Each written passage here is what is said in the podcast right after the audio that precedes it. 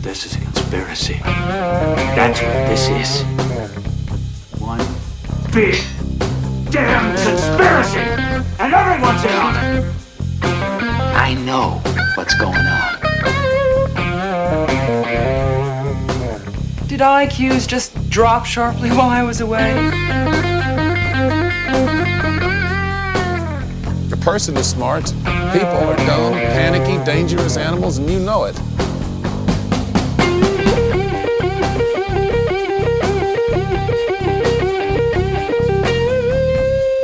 Did you see the memo about this? Just when I think you couldn't possibly be any dumber, you go and do something like this. Don't you see what this means?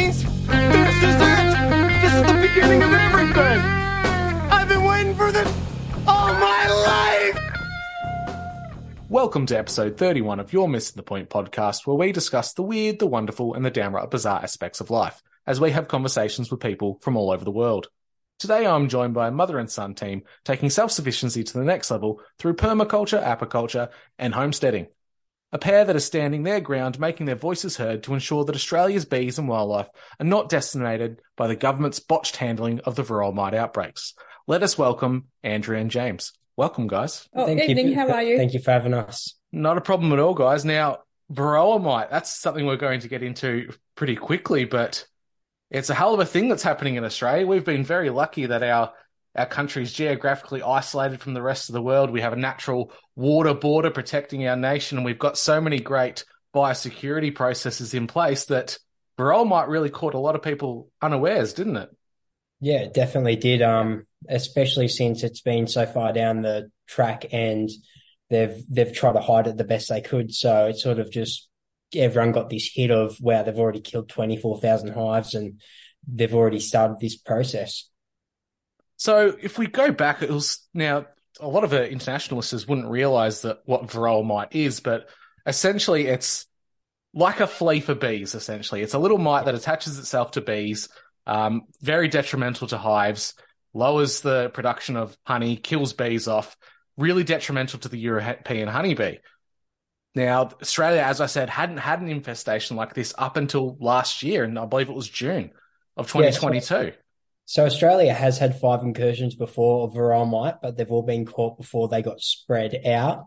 Um, and that was all in the last 15 years. And, um, yeah, this, it's just taken off recently, uh, for 12 months. It's been down the track and the varroa mite would have had to have been here a minimum of 10 to 12 months beforehand, um, to actually establish itself. So just the sheer scope and the size of these air quotes red zones, they would have had to have been here undetected for that long for them to to be at the scale they are. And and that's where the question comes in um, for the fact that they're, they're following this red zone out, but there should have been hive movements way below Sydney and all through New South Wales by the time they actually detected this mite this mite here. Unreal. It's um, it's quite scary for Australian agriculture and everything that we've got going on for our country as we're seen as the food bowl of Southeast Asia that something like this could have detrimental impacts on our economy. Just going yeah. off the government standard figures, you're looking at something anywhere from 70 million um, a year in damages if it goes beyond its, the red zone borders.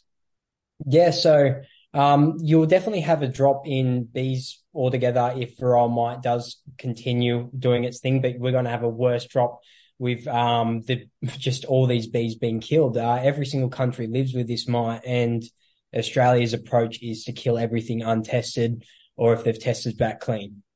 Yeah, absolutely. Um, the government, as most things, they t- tend to have a knee jerk reaction and end up going down a path that probably isn't the most well thought out or reflective on other practices around the world especially when we've got um, another mo- uh, another species of bug here that can destroy a hive within a week. This this varroa mite, mite takes two years to destroy a hive, um, and we've got the black uh, the hive beetle here, and I, have personally seen that destroyed in a week. And they they tried to get rid of it when it first came here. It was unsuccessful um, at, at, at eradication, and we learned to live with it. We don't go around killing all the hives. And look, we we Nobody wants Varroa, and it would have been a great thing to if the DPI actually had been able to, you know, control it. But we're looking at over 160 um, sites now, and 12 months. Literally, They, they just 12 months in. expanded the red zone Yeah. again 12 months down the track to kill more hives.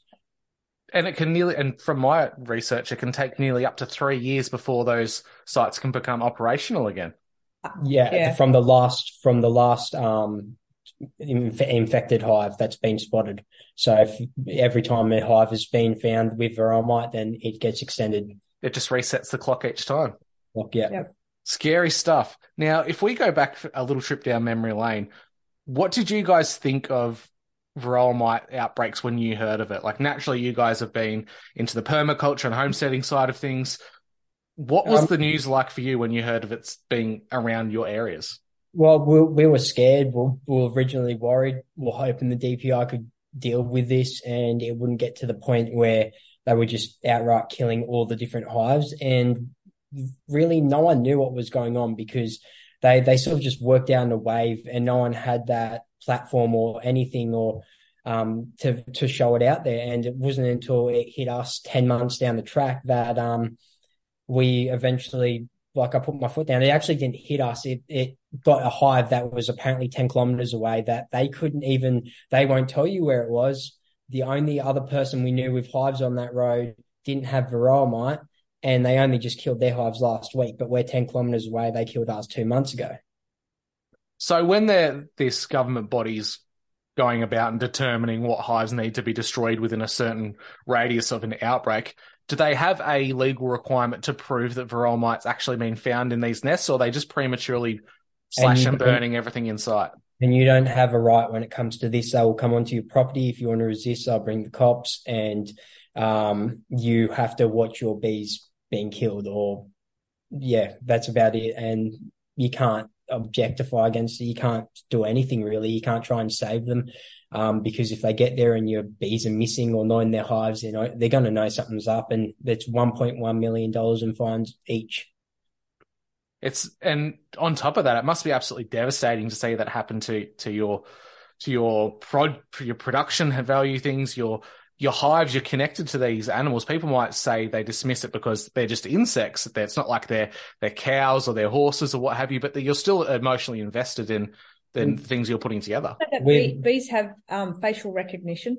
Yeah. They know their owners. And without bees, we don't have life. We don't have food. They're one of the most crucial animals to absolutely everything, especially when 90 to 95% of all produce is produced in Australia. You have to have these European bees to pollinate all your imported crops or your crops for your meat. Um, and all of this, especially, and then you've got 45% of registered hives in New South Wales. So having this mite here where all, everyone's being self-sufficient along the coastline is just really destroying everyone's food economy and all that, ex- except mainstream. Now, is there uh, is there differentiation between what you would consider homesteaders, backyard beekeepers, and large scale commercial type of beekeeping? Has there been any kind of a differentiation between their approaches Um, there? So yeah, so ev- all the organic, uh, all the small beekeepers, basically anyone that has a small setup under a certain amount of hive that's not commercial, they all get their hives wiped out, and then they get their payment of 550 bucks for a hive, but not a super. Uh, if you're a commercial bee grower, then you get your payment for your hive and your supers, and then um, you Cost get the honey as well. cost for the honey as well. Then, if you're a commercial grower, that's one of these people that are paying 20% of the um for of this response, the DPI's response, which are the 16 funding bodies, which are your almond growers and your commercial farmers that are spon- that are sponsoring this, they get to keep their bees. They're allowed 80,000 hives on a property, and if one tests positive for varroa mite, that one hive gets killed, the rest of them are left. Not not out here when you're in the middle of the bush and one gets one far away gets tested. They don't need to show that evidence. They'll kill everything in a 10 kilometer zone. So they're like a lot of times they're they're contradicting themselves in their own practices. Do they have a a legal or a scientific reasoning behind only destroying the one hive that the varroa mite's been found in? because they want you to eat bugs and the mainstream fruits. Like you look, you look at the the whole entire setup behind it, it's just absolutely ridiculous with what they're what they're planning here. And they were going to say that we're going to get a food shortage from this because these farms also get um, money from the government for lack of pollination, but they're not going to get as many fruits or vegetables or your nuts, your almonds and that. So these mainstream fruits and vegetables are just going to shoot up in the markets. The pricing is going to go right through the roof. And that's the only stuff you're allowed to eat because all your self-sufficient fruits, all the people around the area growing this fruits, all the small gardens from Newcastle, they're everywhere. They they can't produce um, fruits with no European bees, especially they're not just getting rid of that, they're killing all the bees. Yeah, there's a. If I was to put my little tinfoil hat on, I dare say there's a bigger agenda at play, but I can't personally prove that myself. So we kind of have to just look at the actions of the people that are undertaking it, and so far they're kind of painting themselves with a brush that's not looking good. Yeah. yeah. So currently, there's I believe there's 800 baiting stations within New South Wales alone. Is that correct? Yeah. 600. So there's that's act. So there's six 600 active by now, and then there's plus 800 that are just sitting there. So they've probably got another two or 300 in backup that they're still putting out because they have to put these um, every two and a half kilometers north, east, south, and west of each other, and which is going to be impossible anyway. But um, just where Varroa has been detected, they in, in the red zones, that, those areas. It doesn't work like with with this chemical. You've seen it happen in um, with fipronil, the insecticide. You've seen this happen in uh, Queensland where they've used it for termites up there um, once before, and they wiped out the whole entire native green carpenter bee up there. Um, but when they're using it on purpose here, we're going to have a lot more devastational effects, not just on our native bee population, but all of our animal populations, our worm populations, um, and our waterways and grounds. Yeah, fipronil, it's a, a dangerous little nerve agent. And for listeners who aren't aware of what it does, it's a contact type of a, a poison or chemical that in the likes of bees and ants and other hive insects, if one gets in contact with it, will take it back to the nest and contaminate the whole the whole hive or the whole nest. And it, like you said, it can wipe out entire ecosystems. Yeah, and it's not just that. These bees, um, but once a hive, you're left with an unguarded hive that has this toxic chemical in it for that's left there for two years and these animals can over that time will come in and continue this cycle and on top of that you've got native uh, you've got the european bees which don't even make it home. Sometimes they can overdose a station and these european bees won't make it home. They get disorientated. They fly around and hit the ground and that's when a lot of other native bees will also come in or other insects and eat the fallen down bees and steal their honey taking it back to their hives and yeah. continuing this poisoning, and it's such a small amount um, that you need present for any any animal to be killed or really harmed from this chemical. Yeah, there's some some very disturbing footage going around of uh, a long-nosed bandicoot, which is looks like it appears it's been impacted by it. You could, it's definitely got the shakes and some central nervous system issues going on. So if it's impacting, yeah, sorry. a couple that was sent to us just recently, but that was recorded like some people have said that's fake, and I and my response to that is that was actually recorded quite a few months ago.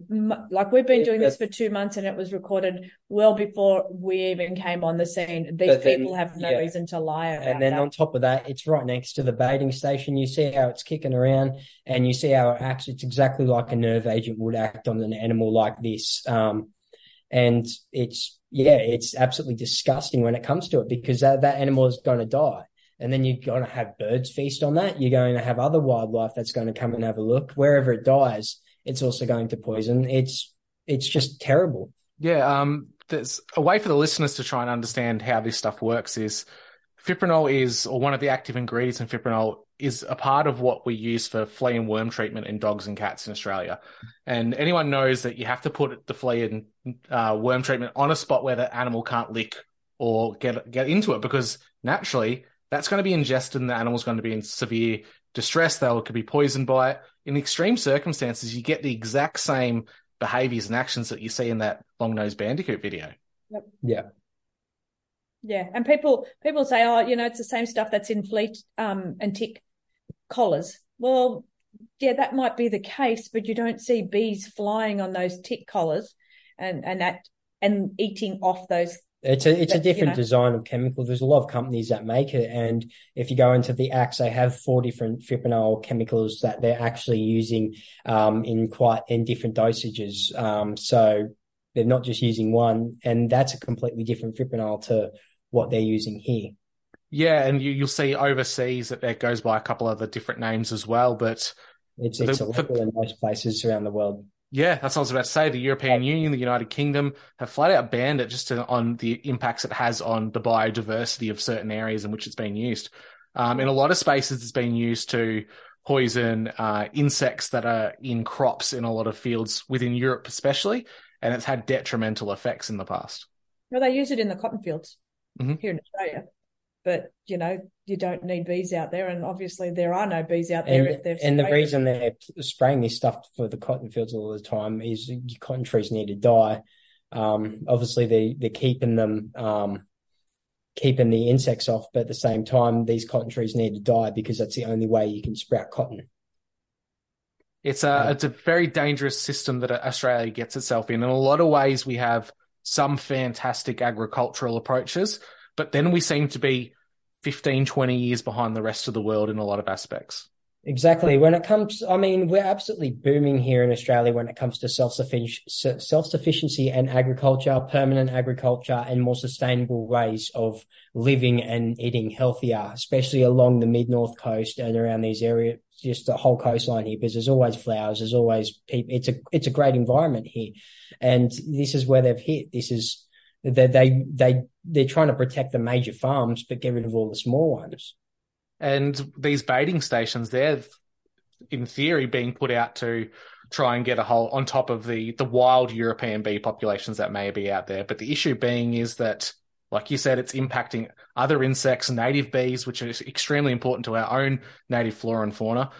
Definitely. But but the fact is that these baiting stations, they're targeting not just the European bees, but insect species like the the native bee that aren't susceptible to varroa mite. Our native bees can't actually be impacted by these little buggers. So yeah, it, we're, it's like chemotherapy for the bee world at the moment. We're slashing and burning everything we can to try like and COVID for the get bees. something out. It's a repeat. I mean, they're using the same biosecurity laws, and they've they've really like you can't like get through this stuff. What they put on these um these whole entire situations, if you try and take them to court, they're just going to take you, keep you there, and drain you because Yeah, the There's nothing you Biosecurity can Act prove. is actually on a thing. So whatever that thing is, it might be, you know, next next year it might be a, a, a different type of flea that your dog's got that is a danger, um, a biosecurity danger. And guess what? All your dogs are going to be put down because they're carriers of this flea. So the Biosecurity Act is literally over a thing. There's Yes. nothing, there's no name on it. It's it's very scary. Um, Victoria's Biosecurity Act was amended last year by Dan Andrews, That's what it and and it uh, it essentially stated that government agents, without identifying who they are with credentials, can step foot onto your property, seize, Yep. destroy, take any of your crops, produce, or livestock, and not even have to tell you why. They That's- don't even have to give any reasoning behind it. That's, That's with scary. that's what they put in this new because they have to redo this act every six months for this, and the the new one it sort of has that written in there in a sneaky way that these um, DPI agents I call them um, because they literally are um, can pull you will have the right if they suspect you of carrying bee equipment and that to have the right to take you out of the car and search your vehicles and stuff like this. This is where humans and these people that have no training and getting special privileges from the government to destroy other people's lives. They're all on power trips. It's it's very concerning. I've I've seen a lot of the the footage of these agents interacting with people, and they just don't care. They're pouring diesel down into these beehives, covering it with plastic to try and just absolutely smother them out and kill them, and they couldn't care. It's just Yeah. a job a job for them at the end of the day. Some of them try and simple like go, oh, you know, we don't want this. We know how it is. You know, this is not what we wanted. Sympathize. Yeah, j- because they- they're putting on a face, a facade almost, and they're like, they. I get it. They're trying to do their job, put food on the table for their kids, but when you're killing this thing that's creating the food, you're not going to have any food to be putting on the table for your kids. There's difference between you know money and morals, and you just got to really stand up when it comes to this, not just listen to the government. Yeah. Um, let's go to a, a worst case scenario before we go to the things that we can do to try and prevent this or raise awareness about what's going on. If this is allowed to happen full scale and the government just keeps expanding those red zones because they say that Varroa mites in these spaces, we don't know whether they are or not. Exactly. What's going to happen long term if this is allowed to happen? So basically, we're going to reach a point where we're going to absolutely struggle to um, repopulate our bees. Um, there, a lot of these are honey bees, not um, pollinating bees as well, and they mainly used for creating honey, and they do pollinate at the same time. So these are absolutely absolutely going to take ages to get back into production to redo 30,000 hives. And then on top of that, New South Wales ships an absolute ton of bees all the time to overseas for pollinating season. So it's not going to just be Australia that's affected here. It's going to be the whole world when it comes to pollination because they really do rely on Australian bees. So if if this does happen and our food production absolutely tanks it and we've got international impacts as well, we're going to definitely see the price of food skyrocket. Yeah. And those that can afford it are going to be the exceedingly wealthy, and those that can't are going to have to resort to yeah. Uncle I mean, Uncle, Uncle. Klaus has got the idea, hasn't he? Eat the bugs. Yeah, well, they're already pushing it in the schools. They're making kids eat uh, cricket bolognese and cricket chips and stuff like that. So you look at the agenda, it's like bugs. They can just have as many crickets as they want, but when it comes to cows and that, if they stop this main, uh, all these industries from producing the grain and everything that we need, then they're just we're up to shit really in Australia. Yeah, and this is where that, that healthy little bit of speculation comes into it. So you can almost future project what might happen is if we have major dip in crops for feed for animals and we have a drop in um, fruit and veg that's not being pollinated or brought to the table like it used to be because of these impacts, it doesn't take much for a system to be put in place where we have majority of our food that's available to us in a system that's like a rationing card system, like you would have seen in the former USSR um, at the during the, the height of the war, those types of things happening. Yeah, point systems, you know, certain amount of points a month. Here's your spending money. The other Um, thing is that the price of food, we've all seen it go up. Food, fuel, power, everything's gone up. So a lot of the people, well, predominantly the East Coast is is the most densely populated um, area. So a lot of the people here are all trying to grow gardens. Ever since COVID hit and the shortages of food and the price rises, everyone's trying to grow their own food. And now all of a sudden, you know, our bees are gone and our bees not only affect our place, we've got a 25 acre food forest, it affects the neighbors all around us because our bees would have been going to all their gardens as well. So yeah, the price is going to go up. You know, we're going to be paying through the roof for, for vegetables that are going to be imported long distances that are probably coming from Queensland or Victoria or wherever else. Um, yeah, it's just not, it's not going to be worth it at all in, in on, the long run. And on top of that, in 2011, like since the incursions, they've written plans up in case we've had another incursion. And after, and simply they said, I think it was after two to five um, infection infections. This this is classified as um, beyond return. Like this, you can't defeat this mite, and you can see this happening in every other country where this has been present. That they can't defeat uh, this mite, and you know I, I really hope they could and will, but by the looks of it, 12 months down the track and they're still following it out from the original spot. And they're, all they're doing is chasing behind it, like letting it go and chasing behind it, not stopping it in its tracks. It's almost like they're using the approach that Australia had with COVID as well. It's like Yeah. the it's the lockdown situation while the rest of the world's opening up. The Yeah. varroa Yeah. mite's here. It's endemic now. We can put Yeah. control systems in place, but to slash and burn everything we've got and Because what to contain areas doesn't work. Yeah. Well, now they've opened up bee travel for across the borders, so you can bring your bee from the um, surveillance zone and let it sit there for a couple of weeks. If you have a thousand bees, you only need to test like I think it's 20, 26. 26 Yeah. now. You only need to test 26 out of the thousand hives, let them sit there for a couple of weeks, and then you're allowed to take them over the border.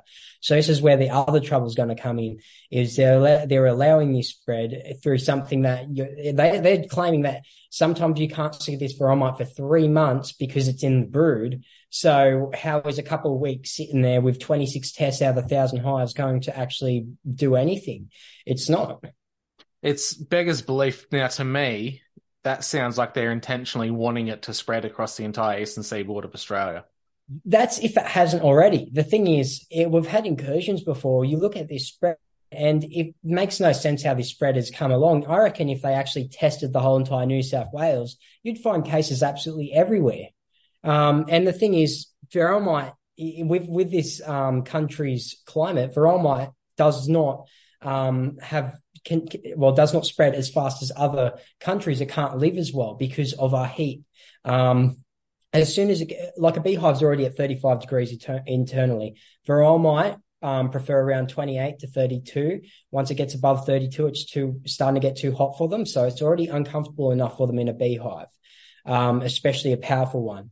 Now, when you um, start getting hot days and a bee goes out and it's above 35 degrees, and then it gets into the 40s, that mite can only survive for a couple of hours. So they've even got treatments where they put the boxes, bee boxes, in actual little incubators. Incubators, yeah. Yeah. Yeah, if if that's one natural treatment, are there any other treatments worldwide that have been applied to this that could be employed? I've been seeing treatments daily. Literally, I've I've seen so many new companies popping up, so many new treatments. It is getting to the point where it's like, why aren't we looking at these treatments? Why aren't we looking at better testing methods? Why are we killing innocent bees? What are the what are they doing here? What are they trying to achieve? Absolutely nothing, except But innocent. it's because the the commercial beekeepers or the commercial honey people don't want chemicals in their their honey. They don't want to treat them with chemicals. Not that you know, Not that okay, on a using large scale- chemicals. on a large scale, they would feel like they need to use chemicals because that's the only way that they could on such a large scale. But on a, you know, it can be treated without the chemicals. But yeah, Yeah, I, like there was another method sent today, and it was just a, a juice they use that some sort of oil. Or Yeah, something. an oil, and it's mixed with two natural chemi- uh, two natural compounds, and they put it in the. They do six treatments a year in each hive, and they spray about uh, twenty to forty milliliters of this liquid in, and it, it kills a varroa mite. You can see how infested the hive are. Yeah, that's my that was my instant thought. Essentially, it's like a flea of a bee, right? So I instantly go to lice on chickens. There's plenty of natural ways to treat chickens That's for exactly lice. it. So why aren't we applying this to even a small scale? It Yeah, just boggles the mind. And then on top of that, you know, you've got your your um when you have to test them, they're using ethanol to do this. So they they take 300 bees from every hive. Well, you have to do that. Take 300 bees from every hive every 16 weeks. Pour, put them into a container, a shaker cup. Pour your ethanol over them. Shake them around to kill them and dislodge this mite. Now it's all good and well, but when the government tells you and says on their websites and everything that the sugar wash works, and everyone knows the sugar wash works, where you can redo it with powdered sugar and or ethanol and release the bees back into their hive to be cleaned up. You know, it really puts puts it in front of your face that they they want to take every unethical approach they can, from pouring petrol into them to originally burning them. Um, yeah, it's it's really torturous how they're doing it.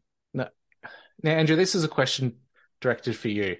We're starting to see a picture being painted here by the governments and the corporations of Australia that there's alternative treatments that are available. There's ways in which they should be slowing the spread of this, but they're not. There actually looks like they're heightening it.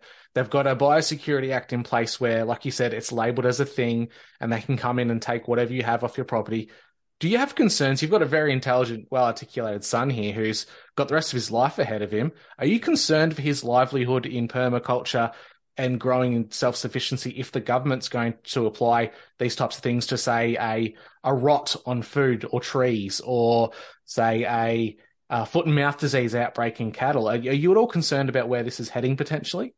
Absolutely. I mean, everything that we've done here on the property is to be self sufficient and is to lay down the foundation for the future of these boys and their family.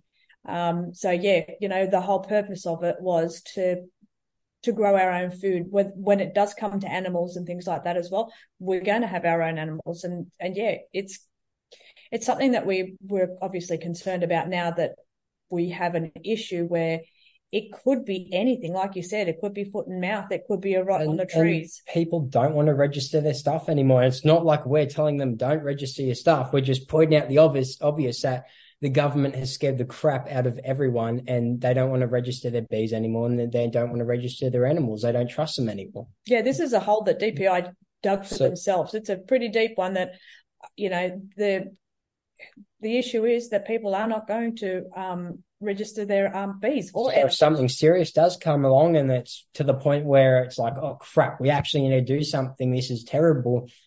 Uh, well, no one's going to tell you, and people are just going to do their own thing now. Well, the public trust just isn't there now. They've they've kind Well, of played their hand and presented themselves in a way that you really have to question what their motives are. Like, I think the past three years have opened up a lot of people's eyes to other things that governments are doing, but the food bowl and agriculture, we're completely reliant. We, if we don't eat, we die. So I can That's- understand why people are so hesitant about keeping things secret. In the Yeah. past, we used to have things like victory gardens during the war where the community would band together and grow fruits and vegetables to try and help each other out. It mm. seems like it's almost targeting the average person now. They don't want self sufficiency. They don't want people to be able to look after themselves. Yeah. Yeah, and that you know they don't take into account that these these we're supposed to be looking after these animals, these animals that have been looking after us our whole entire ex- existence, and we can't live without them. And we are here being the big man by pouring petrol into their hives. They, spend hundreds of thousands of dollars in working hours being paid if they were paid minimum wage to make one small bottle of honey and people are selling it for 10, 10 bucks and, and that's it. And that, that's as far as their mind scope goes when it goes to actual bees and honey. Um, and they don't realize that these are actually very, very intelligent creatures that defy gravity and, um, yeah, are absolutely beautiful. Now, this is where politics kind of comes into it. There's one end of the political spectrum you'd think would be all over this the traditional working man's party, a party that's aligned with the Greens, who are heavily invested in environment and making sure that wildlife is sustainable and looked after. We're not hearing boo out of this, are we? Oh no, No, and everyone is like crickets. There is no mainstream media. There there's is no no, PETA. n- none of them are having a bar of it. And I, and you've got to ask why. Like no, no mainstream media has contacted us whatsoever. Well, we, we've had one, but it's it's sort of it's like a journalist from ABC, but um, that's the first time I've had contact, but don't know what's coming from there. Um, but other than that, it's all been off off air. It's all been the background. Um, and yeah, the even PETA, you'd think would be stepping in on this. Maybe some of the vegan activists and that. Um, because I'll tell you, they're not eating their veggies once the veggies are freaking 20 bucks for an avocado. Um, No, they'll be forced to eat the bugs, which they don't want to do. that's exactly right. there There's will be not no much vegans in Australia. so they should be really freaking out over this, and it really shows you their real agenda. There, a lot of these guys are paid out, told to be quiet, told to shut up. Um, and I can understand, and a lot of people don't even want to come out because they're scared for their life. Um, I should really be. I'm I'm only 19, and these guys already put a target on my head by labeling me misinformation and trying to ruin my my, my face um to, through all the beekeepers.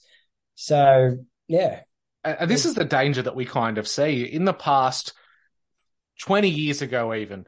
If you were a person who was self sufficient, grew your own food, had your own animals, tried to not be reliant on things, not use chemicals, do things naturally, you were seen as a, a hippie or an East Coast type of airy fairy type of person, right?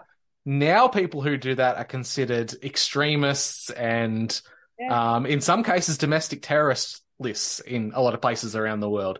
So it's a big concern that people like yourselves who are just trying to look out, out for yourselves, be more self sufficient, actually look out for the planet, yeah. um, are being labeled in such derogatory negative terms. And and it's not, yeah, and that, and it's also looking out for for the people, the kids. You know, the the kids are so important, and these all, every, all these kids are going to be affected from this. I don't think these poor little innocent souls need to be eating cockroaches and crickets. Um, and on top of that, these families don't deserve to be living in trauma and absolutely destroying their mindsets because they're scared to um, live in daylight to uh, of the DPI because they're threatening them. They're trying to take them to court. They want to investigate them. Um, there's a They're lot of bully- cases. They're, They're, bullying really a lot of the beekeepers. they're bullies and they're um they're just unacceptable. They're they're abusing their power. Now, you said that not you've only had one media outlet attach you for, um, for a, a smaller story and nothing really big time or limelight wise. I'm actually really surprised the likes of a Gardening Australia hasn't contacted you or They've have tried to reach out to you. Seven, a current affair. Everyone's you been name it, all the chat, all the mainstream media have been, and all the parliament, like all the, the members of parliament, they've all been tagged, not once, but even like even um dozens of times. people like uh what's his name Robert Irwin and stuff like that. You know they've been tagged, and you'd think some of these people that care about the animals and these bigger people and the gardeners and all that, where are they? where are David the yeah, Yeah, Costa, none of them, they they've all been tagged. They're all just, it's crickets. No one wants to, no one either been, cares. they've either been seems. warned not to, to touch or to stay off, or they're just, you know, going to be complacent and not, you know, not Mm. help at all. But they've, you know, they've. I, I've seen some people, and um, I've since I've got this video, a lot more people have come forwards to us and told us their stories and all this. And there's people out there that have literally come back, veterans, and they've they've gone to therapy, and they've traumatized. The only thing that got them through a lot of this stuff was bees. And the DPI have come in and killed all their bees. I reckon this bloke has been put back four years in therapy. Um, the fact that you can do that and be happy with yourself is just absolutely disgusting. Uh, it's not just the bees, it's not just that, it's the kids, it's the people's minds, it's, it's everything is affected from me and other industries. There's a industry up the road that builds bee boxes for everyone. They hire disabled workers. They have over 100 disabled workers. Where are they all going to go? Their industry dropped by 70% in the last couple of months, lower than that now. So it's absolutely devastating when it comes to our whole entire country's economy. The, the ripple effect will carry on, uh, not only in the ecosystem with the fipronil, but, you know, with the employment, the beekeeper, yeah, all the people that are selling bee equipment in New South Wales. Nobody's selling anything. There's no point. Yeah, it's it's a very it makes you feel like that it's hopeless. There's no point to doing anything. And like you said, if you your your main employer is uh, making bee bee boxes and nests and even ones for native bees, well, if there's no native bees around because they're being baited to death and poisoned, people aren't going to buy those to put up in their gardens or anything like that anymore. And native bees can't pollinate um, like European bees can anyway. We we rely on the European bees to pollinate uh, 85% of all imported crops. And then on top of that, the native bees won't come out of their degree, uh, their hive unless it's over 18 degrees. Um, so you're really left with this grey zone of no pollination, even if the native bees were around. They are trying to take, um, there was talk, and I've seen an article that they were trying to um, take bee, uh, sorry, flies up to Coffs Harbour to do the pollination. Now, I don't know where you are, but most of the time flies disappear in the winter anyway. So that's really not going to help. But who wants flies around? I was thinking there might be a more of a World Economic Forum plan to use small, tiny drones to do that for people at an inflated well, cost. There, there's a there's a whole Netflix series uh, series of episode called Black Mirror where they replace all the bees with artificial bees, um, and it's really bizarre. Now you look at that, and Bill Gates coming here and he's invested into that, and then you look into the GMO seed companies that also um, are investing into DPI and this this whole entire thing, and they're linked to a whole bunch of bee deaths, absolutely millions of bee deaths because bees get poisoned by GMO seeds. Um, and why why do these guys Dupont and all that Dupont and um these the seed company they own why why are they paying the DPI? Why they have alli- alliances with the DPI at the same time? This is all happening. Well, it kind of comes back to the same thing as COVID, where our own integrity body around mandating vaccines, their major funding comes from big pharma. Yes. And they also got a vaccine for the bee, Of course they do, and I bet Yeah. it's going to be mRNA based as well. probably. So let's try and let's try and finish this conversation on a bit more of a high, on the positives. Where can we go to? What can we do to raise awareness and try and find some solutions in all this? So your best bet is to get your yellow banners up, which are save the bees, no bees, no food written on them, or just by themselves, yellow ribbons um, or banners. And we hang them around our cars. We put them basically everywhere we can um, because it strikes a conversation. So the best thing we can do is try and bring awareness to it so people can understand what's going on to bring people together as a community to try and fight against this. Another thing is write to your local members, try and try and stop them. If you find out what if there's uh, baiting boxes in your area, the people have been lied to about what baiting boxes are, being told they're bee monitoring systems. So try and get in contact with the neighbor that has it on their property because I guarantee they won't know. Um, so we've, we've, actually got some sample letters on our um, on our Instagram and that sort of stuff. It's a, a, link on our bio, and we've done up several different letters to your local members, to the local lands. You can use them, readjust them, do whatever you want with them. But we're happy for people to use them as an example, and then just start punching your your letters out to your local members and yeah, start demanding that they stop this or, you know, the removal of the fipronil bait stations from national parks and things like that. So yeah, and, we, we just want people to one to start a conversation and two to yeah start writing your letters and and getting that that out there.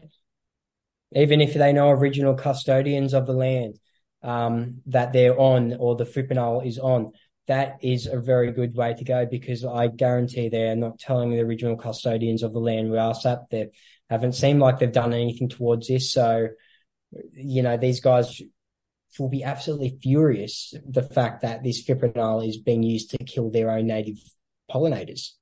Are there any, speaking of politicians and reaching out to your local members, are there any politicians within New South Wales that are speaking up about this at all?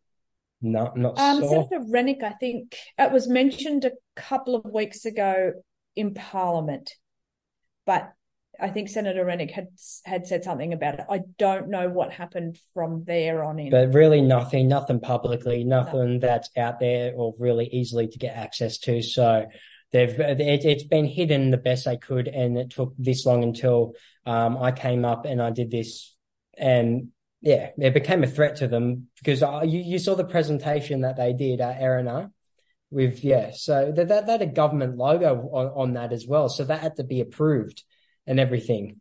So they actually don't really know how to handle James, yeah. which is quite ironic because they're not sure how to. If it was anybody else, they probably would have shut him down. If most beekeepers, if they're going to speak up, have been pretty much bullied into shutting their mouth. And they're, th- but they don't know exactly how. A lot of the time, you know, they're 30, 40 years old. I'm 19. I'm fresh. I'm young, and I'm ready to give it all I can. um, and they can really try and drag my name through the ground. But the thing is, I'm coming out with straight evidence, facts, and I'm not trying to warp the truth. I'm trying to bring what is being hidden to the light to everyone. And it really brings a threat to their whole entire agenda they've got going on here. Yeah, and you know what I think is going to be really helpful to you, mate? That you have to play them at their own game. You have to use science to discredit the, their poor practices that they're using and the poor methods of control that they're using. If we're using the evidence of Europe, of the United Kingdom, that shows that fipronil is absolutely horrendous, dangerous stuff that should not be used, it's a carcinogen for one. It's not good for people either. Oh, definitely. If, if we can prove that this stuff is being has been banned in other parts of the world, that there are better practices in place, that there are alternative treatments there, and we keep hounding that as a community. I think we're going to be in a good place to try and turn this around because at the end of the day, that's what kind of happened with COVID too. Australia yeah. could only keep its doors closed for so long and have its hands over its ears and its eyes completely shut to what was going on. The rest of the world shone a light on what our poor practices were as a nation. And I think that's going to happen with this too.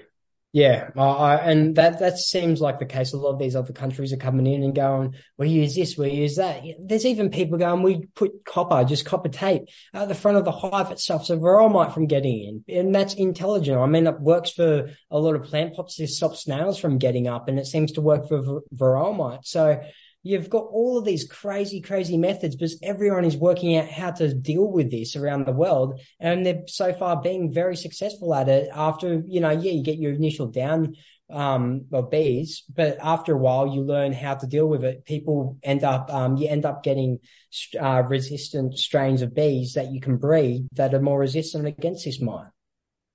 It seems like you've got the absolute weight of the world on your shoulders, mate, being one of the very few people who's speaking out about this that's able to speak on this topic. What do you do on the homestead to keep yourself going? It must seem pretty dark at times when you're up against something so big. So, what do you do that keeps you going? Eh, everything, you know, it's it's really non-stop. Like, well, I'm always trying. I've always got the bees going on in my head, trying to work out what to do next. And and when I'm doing a video, it's normally a day process to get stuff done and this and that.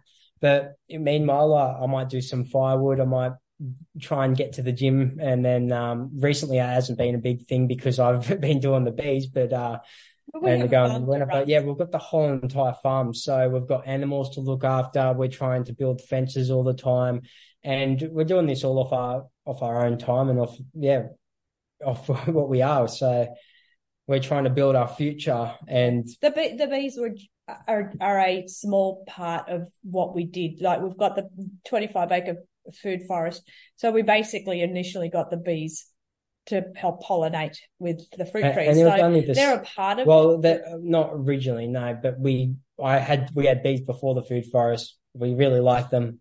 I loved them. I fell I fell in love with them. I had a passion for them um and still do but the um, from there we just sort of bought more and more beehives until the point we had 18 beehives and we were eventually going to buy another 20 and then move them into the food forest themselves and we'll have a total of maybe upwards of 50 hives eventually. So yeah we're still we're still busy still, still running the farm. So yeah we've got projects all over the place like yeah inundated on with projects. It's it's yeah it gets hard sometimes but it's never ending. Well, you're in a good place, mate. You're only 19 and you already found yourself in a, a position there. This is the lifestyle you want to live where it's taken a lot of people a global pandemic to figure out that living simpler isn't always living slower or, living worse off. It's a better way to live. So I take my hat off to you in that regard and all the best for the, the fight that you're continuing to do on behalf of all of us. And I wish you the very best in that endeavor.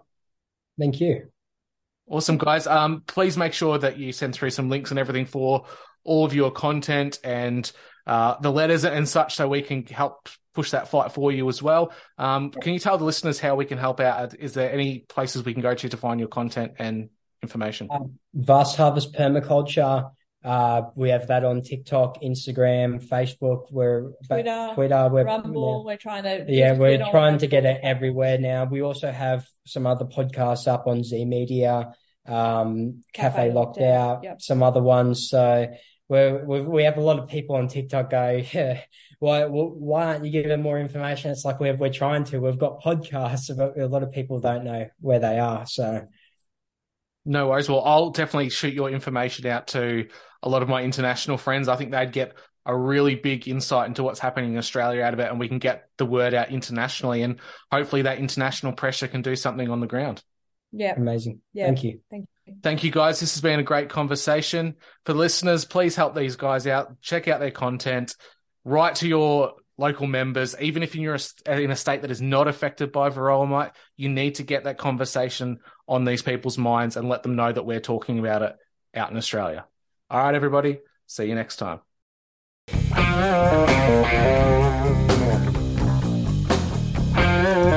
Hey, everybody. It's closing time. You don't gotta go home, but you can't stay here.